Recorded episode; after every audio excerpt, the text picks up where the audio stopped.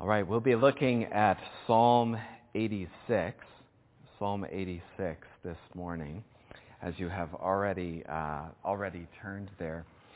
You may have noticed as as um, we heard the reading of the Word of God uh, that this is a, a psalm that comes from the heart of David, a heart full of of sadness, full of poverty and and yearning. And for us, over the last four years since the last uh, time that we reported here, uh, we have definitely experienced some of the need for uh, psalms like, like this.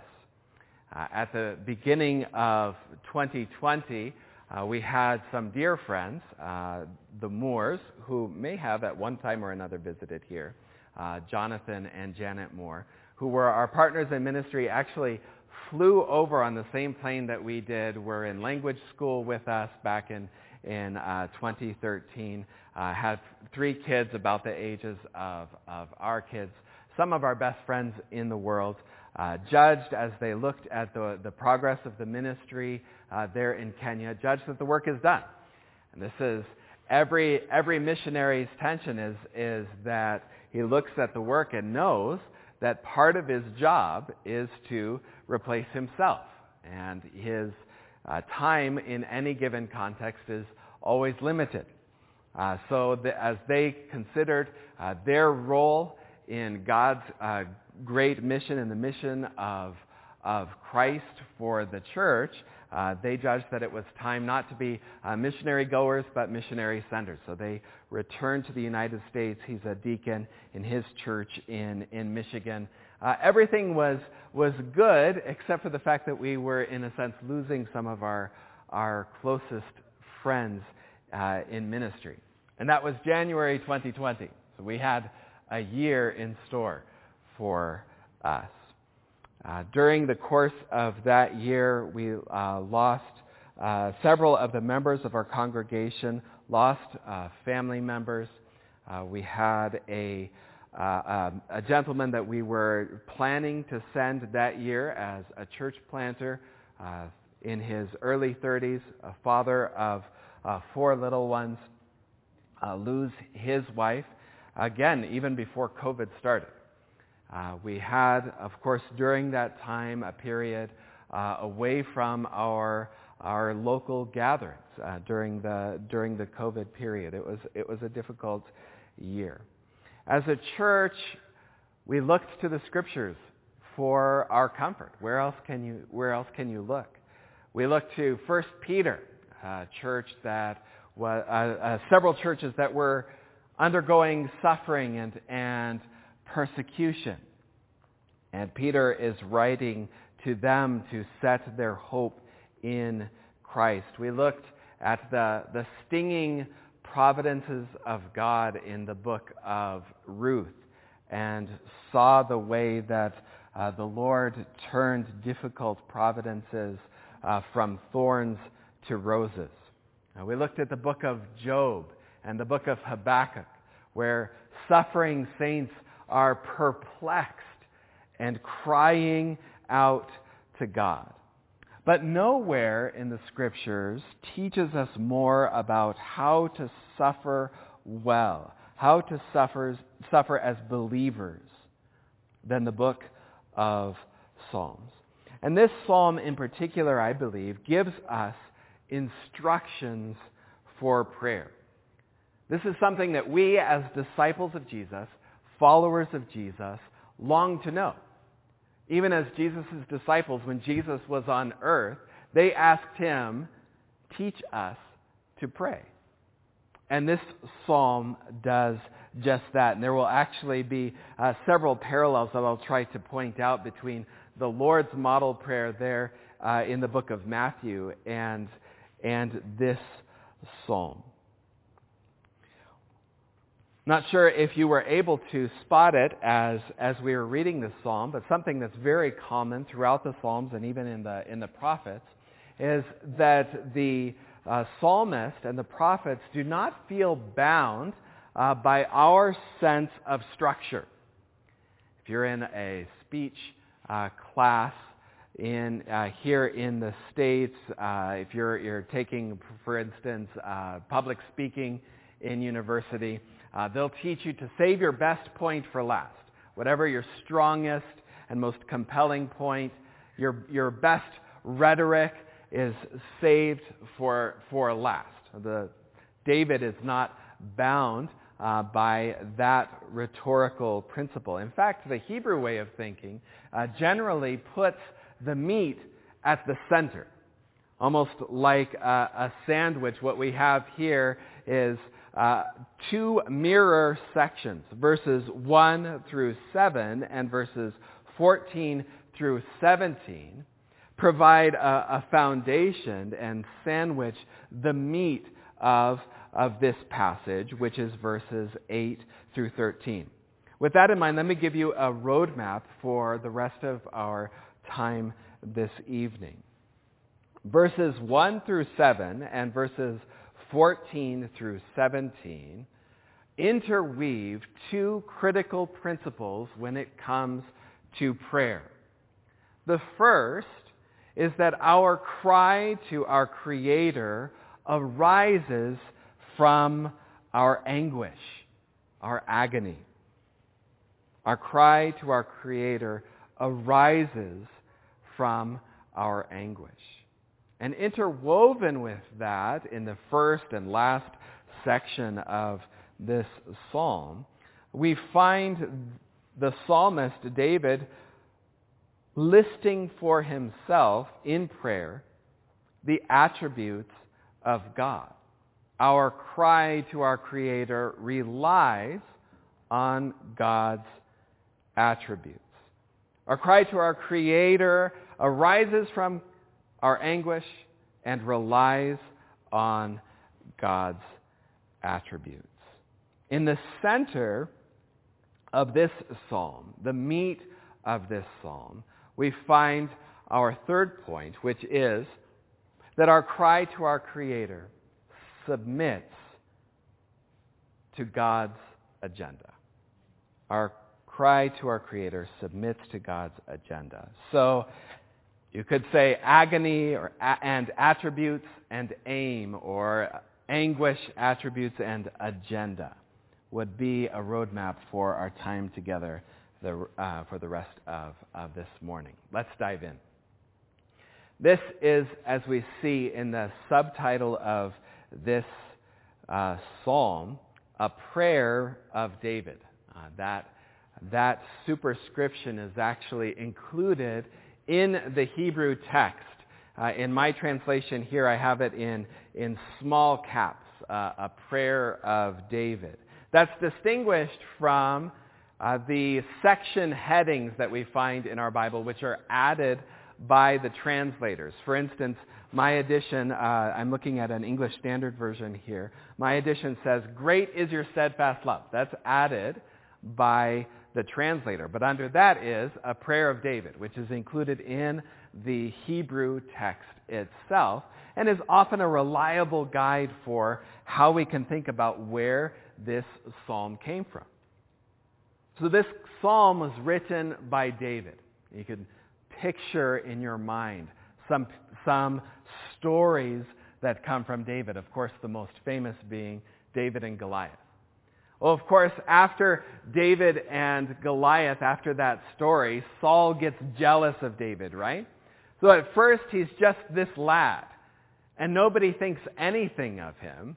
But once he has defeated Goliath, Saul begins to think of him as a threat. Saul has killed his thousands, and David his ten thousands, right?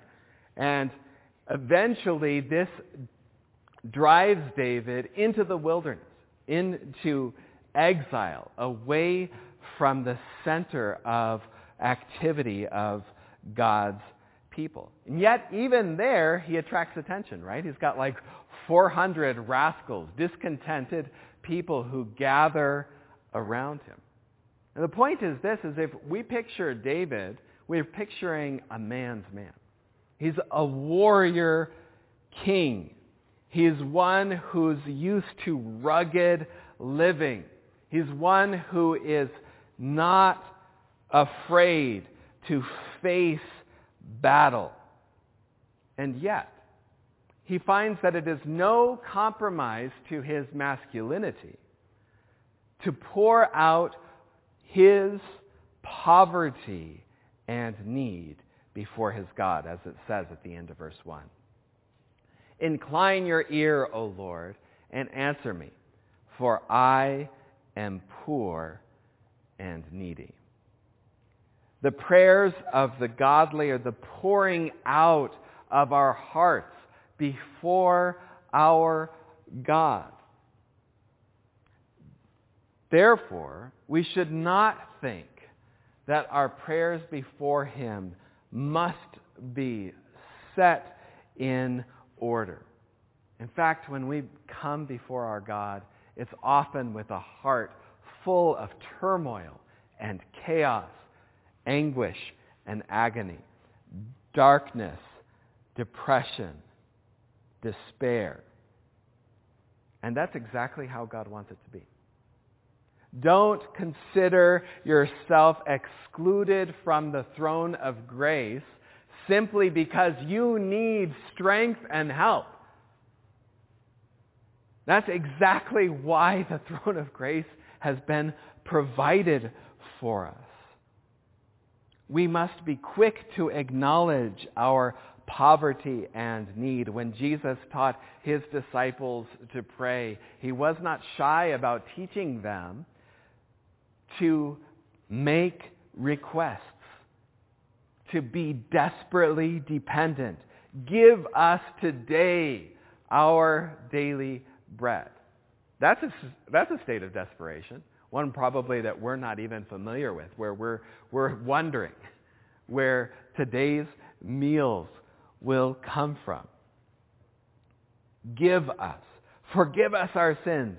Lead us not into temptation. Deliver us from the evil one. You see how Jesus taught us to pray from a sense of poverty of spirit, poor and needy.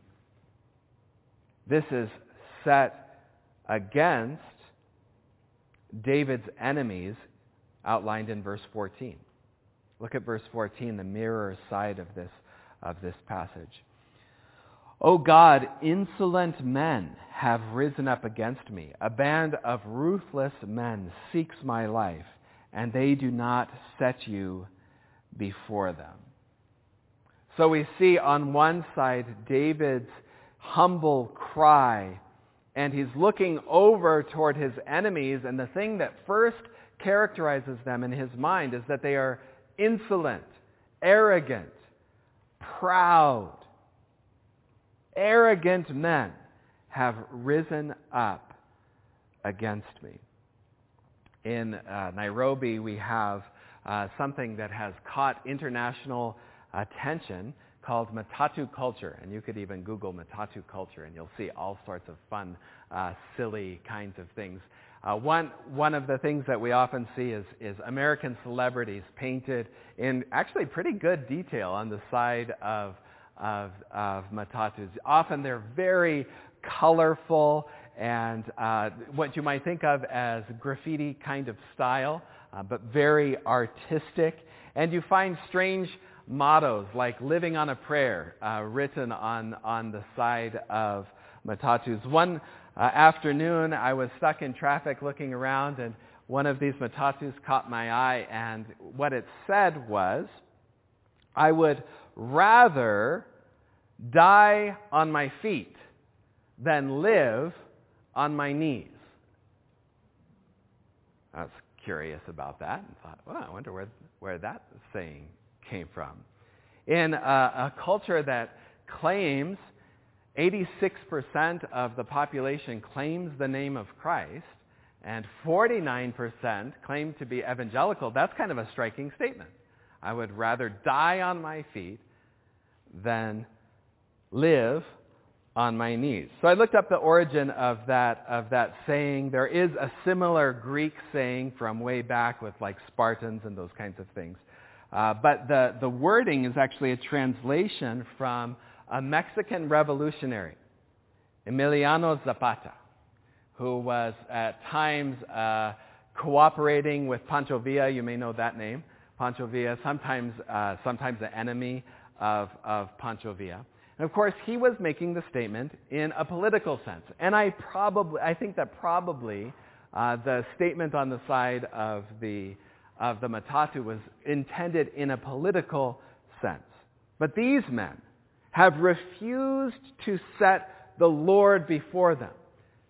They have said to Yahweh, the true and living God, I would rather die on my feet than live on my knees. You see how David has contrasted himself from his enemies. Insolent men have risen up against me. You see, our cry to our Creator comes out of a sense of humility, a sense that while arrogance and hubris will lead to humiliation, humility will lead to help. So David just sets it all out. He pours out his heart before his God. Now, we won't have time to go into detail to, into every verse uh, of this psalm this morning, but I do want to look briefly at verse 2 because to our ears it almost sounds like he's taking back with his left hand what he just gave with his right. He says, Preserve my life, for I am godly. Save your servant who trusts in you. You are my God. Now he has claimed he is poor and needy. And then he has said, Preserve my life, for I am godly. Almost sounds like he said, he's saying, Lord, I deserve for you to help me. I merit your help. I have earned your help when we read that word godly. Uh, this word godly is, is difficult to bring into English. If you have another translation in your lap this morning, you may have something like holy or faithful, and it's translated in the English Standard Version along those lines in different, in different contexts. I think this verse itself is the best guide for how to understand what this word means in this context. What David is saying is not, I have merited or I have earned your preservation of my life. But what he is saying is, he is the Lord, Yahweh's servant. He trusts in Yahweh. He's looking to his God alone. What he is saying is that he is not looking to Baal or Asherah. He is not looking to the armor of Saul or the sword of Goliath. He is not looking to silver or gold. He is not looking to chariots or horses. He's trusting in God alone. Of course, we know those who only have God to look to have everything that they need. And yet, this is what David is saying. I don't have any other hope. Lord, I am your man. There's nowhere else for me to run, like Peter said. Where else can we go, Lord? You have the words of eternal life. This note of desperation has not been lost when he has said, preserve my life, for I am godly. He said, I'm claimed by you. Lord, I am your servant. You are my God. You, you are all I've got. So his cry to his Creator arises out of his anguish, out of his desperation, his poverty, and his need. So in the darkness and despair that comes our way, whether it's losing a loved one or merely saying goodbye for a short time, whether it's losing some material possession or losing your health, or seeing a friend move away. We cry to our Creator in a sense of anguish. We set it all before Him, pouring it out before Him. That's a sad place uh, to begin. And, and so we're glad to know that the Lord doesn't leave us there. David brings us to the foundation, to the place of refuge. Verse 5 and verse 15. Verse 5 says, For you, O Lord, are good and forgiving, abounding in, in steadfast love to all who call upon you. Verse 15, But you, O Lord, are a God merciful and gracious, slow to anger, and abounding in steadfast love and faithfulness. David knows his Bible. And these statements about the Lord's attributes are from David's Bible, the Torah, the law of the Lord on which he meditates day and night. Exodus 34, verse 6 and 7 is the cross reference. You might even have it there uh, in your Bible. The Lord graciously, after the people had strayed from him, after they had erected uh, the golden calf and bowed down to them, the Lord graciously, rather than abandoning them, accommodates himself to them, reveals himself to them in these terms of being good, slow to anger, ready to forgive, abundant in loving kindness, merciful, gracious, abundant in faithfulness and truth. This statement from Exodus 34 comes up again and again in the Old Testament scriptures. Moses himself talks about it in Numbers and in Deuteronomy. Second Samuel refers to it. Second Kings refers to it. Second Chronicles, Isaiah, Jeremiah, Jonah, Micah, Nahum, Lamentations, Daniel, Nehemiah, Second Chronicles. This last week I was looking to see if there are some New Testament references. It seems like Romans chapter 2 is, uh, is leaning on this Exodus 34. David knew that in the midst of his darkness and difficulty, he was not alone. In fact, he had a place to run and a place to rest his anguish and his agony on the covenant-keeping character of God. God is good and forgiving, abounding in steadfast love. Now, this is also the place where we see a tension. Exodus 34, 6 and 7 also says that the Lord who is compassionate will not let the guilty go unpunished. That's part of who the Lord is. He is one God, a God who is compassionate and good and loving, and that loving holiness of the true and living God is a just God. A just holiness, love, goodness. And it's a tension, I believe, that was not fully resolved until God gave us not just his name, but also his son. And Jesus came to earth, the full revelation of the Lord, the Lord, good and forgiving. And he, in becoming our substitute resolves for us the tension that we feel when we read a passage like the, the Lord forgives iniquity and transgression and sin, yet will not let the guilty go unpunished. For everyone who trusts in Jesus, they find in him a refuge.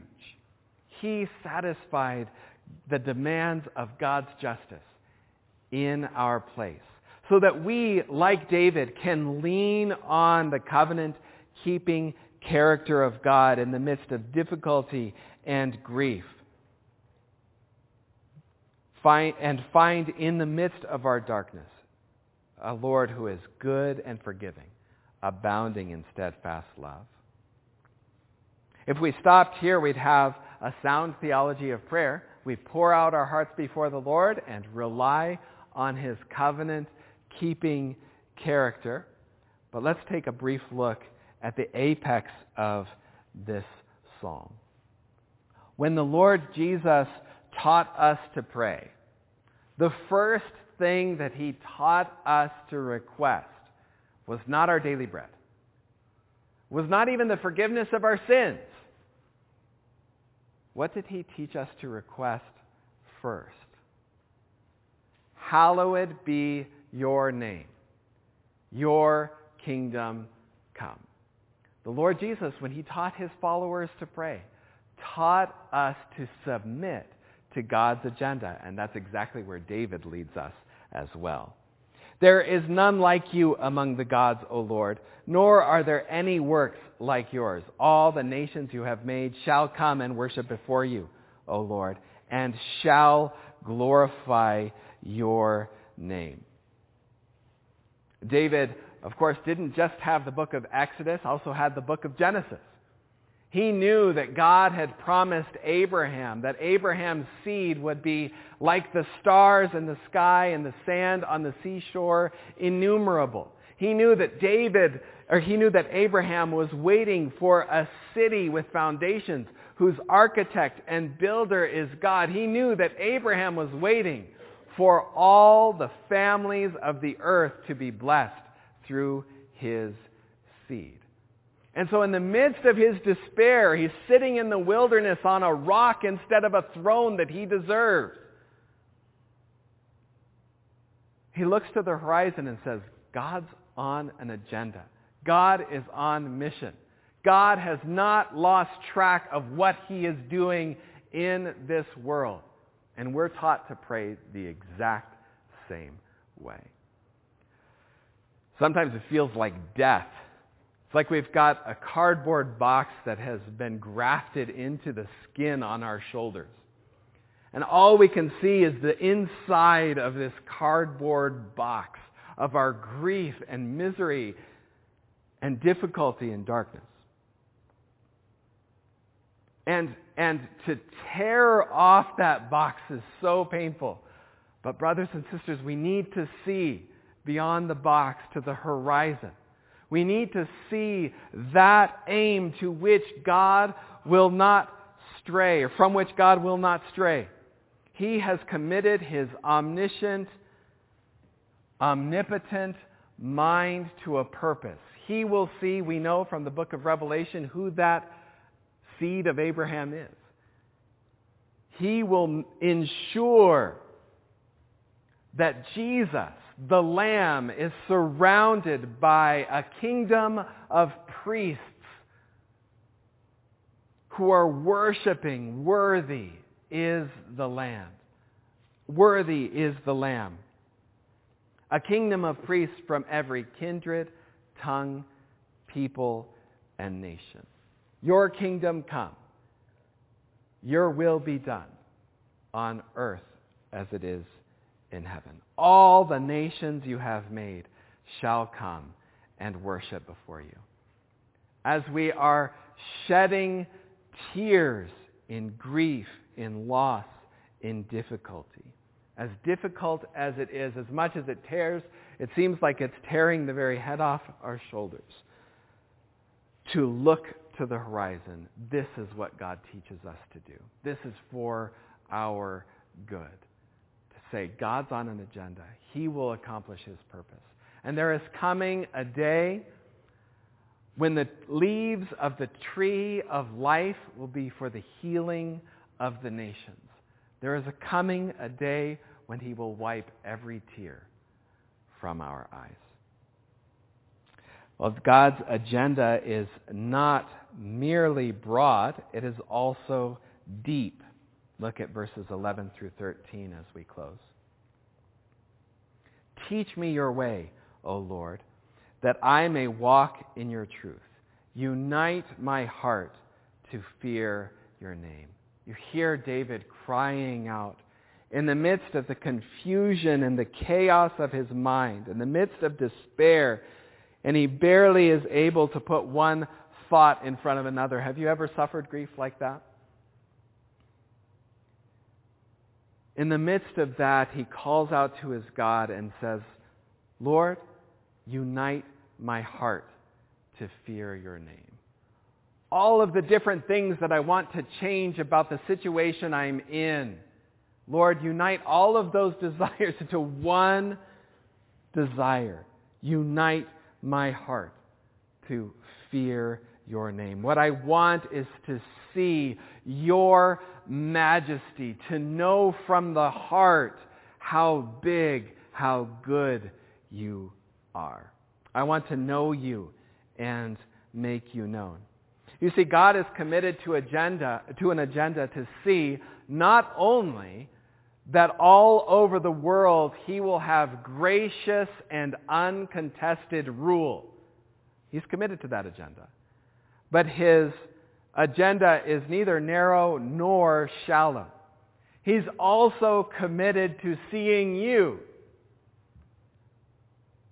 worship with undistracted, grateful joy. So David is praying. He's so desperate, he's, he's willing in verse 17, just show me a sign of your favor. He's content with just a, a sign, a signal in the midst of his de- desperation, but he's not leaving himself in the place of despair. He looks and says, God, do what you came to do. Do in me what you are seeking to accomplish through this difficulty. Unite my heart to fear your name. That's hard to say, isn't it? When you're saying goodbye, maybe for the last time. When you know your body is giving up on you. When you just can't seem to beat the darkness. It's hard to say, unite my heart to fear your name. But there's something that frees us to do that. The Lord Jesus himself descended to a dark garden. And he said, in the midst of desperation so deep that he sweat drops of blood, he said, Not my will, but yours be done. Because Jesus said that in the garden, he has freed us from the domination of unbelief and sin. Because he said that in the garden, we can trust him. We have been freed from the destructive distrust that says, oh, if God is on an agenda, then I don't have, want to have anything to do with it. We've been freed from that because Jesus said, not my will, but yours be done. Because he went on to that cruel cross and suffered in our place. Because he said, not my will, but yours be done, we can look at that cross and say, you know what? I don't understand what God is up to, but I can trust that he loves me. I can trust that whatever he's doing, it's for my good. I can trust that a God who would devise such an incredible plan to save me, that God is wise enough to know what's best for me. We have been free, freed to yield, to surrender in the midst of our darkness to God's great agenda.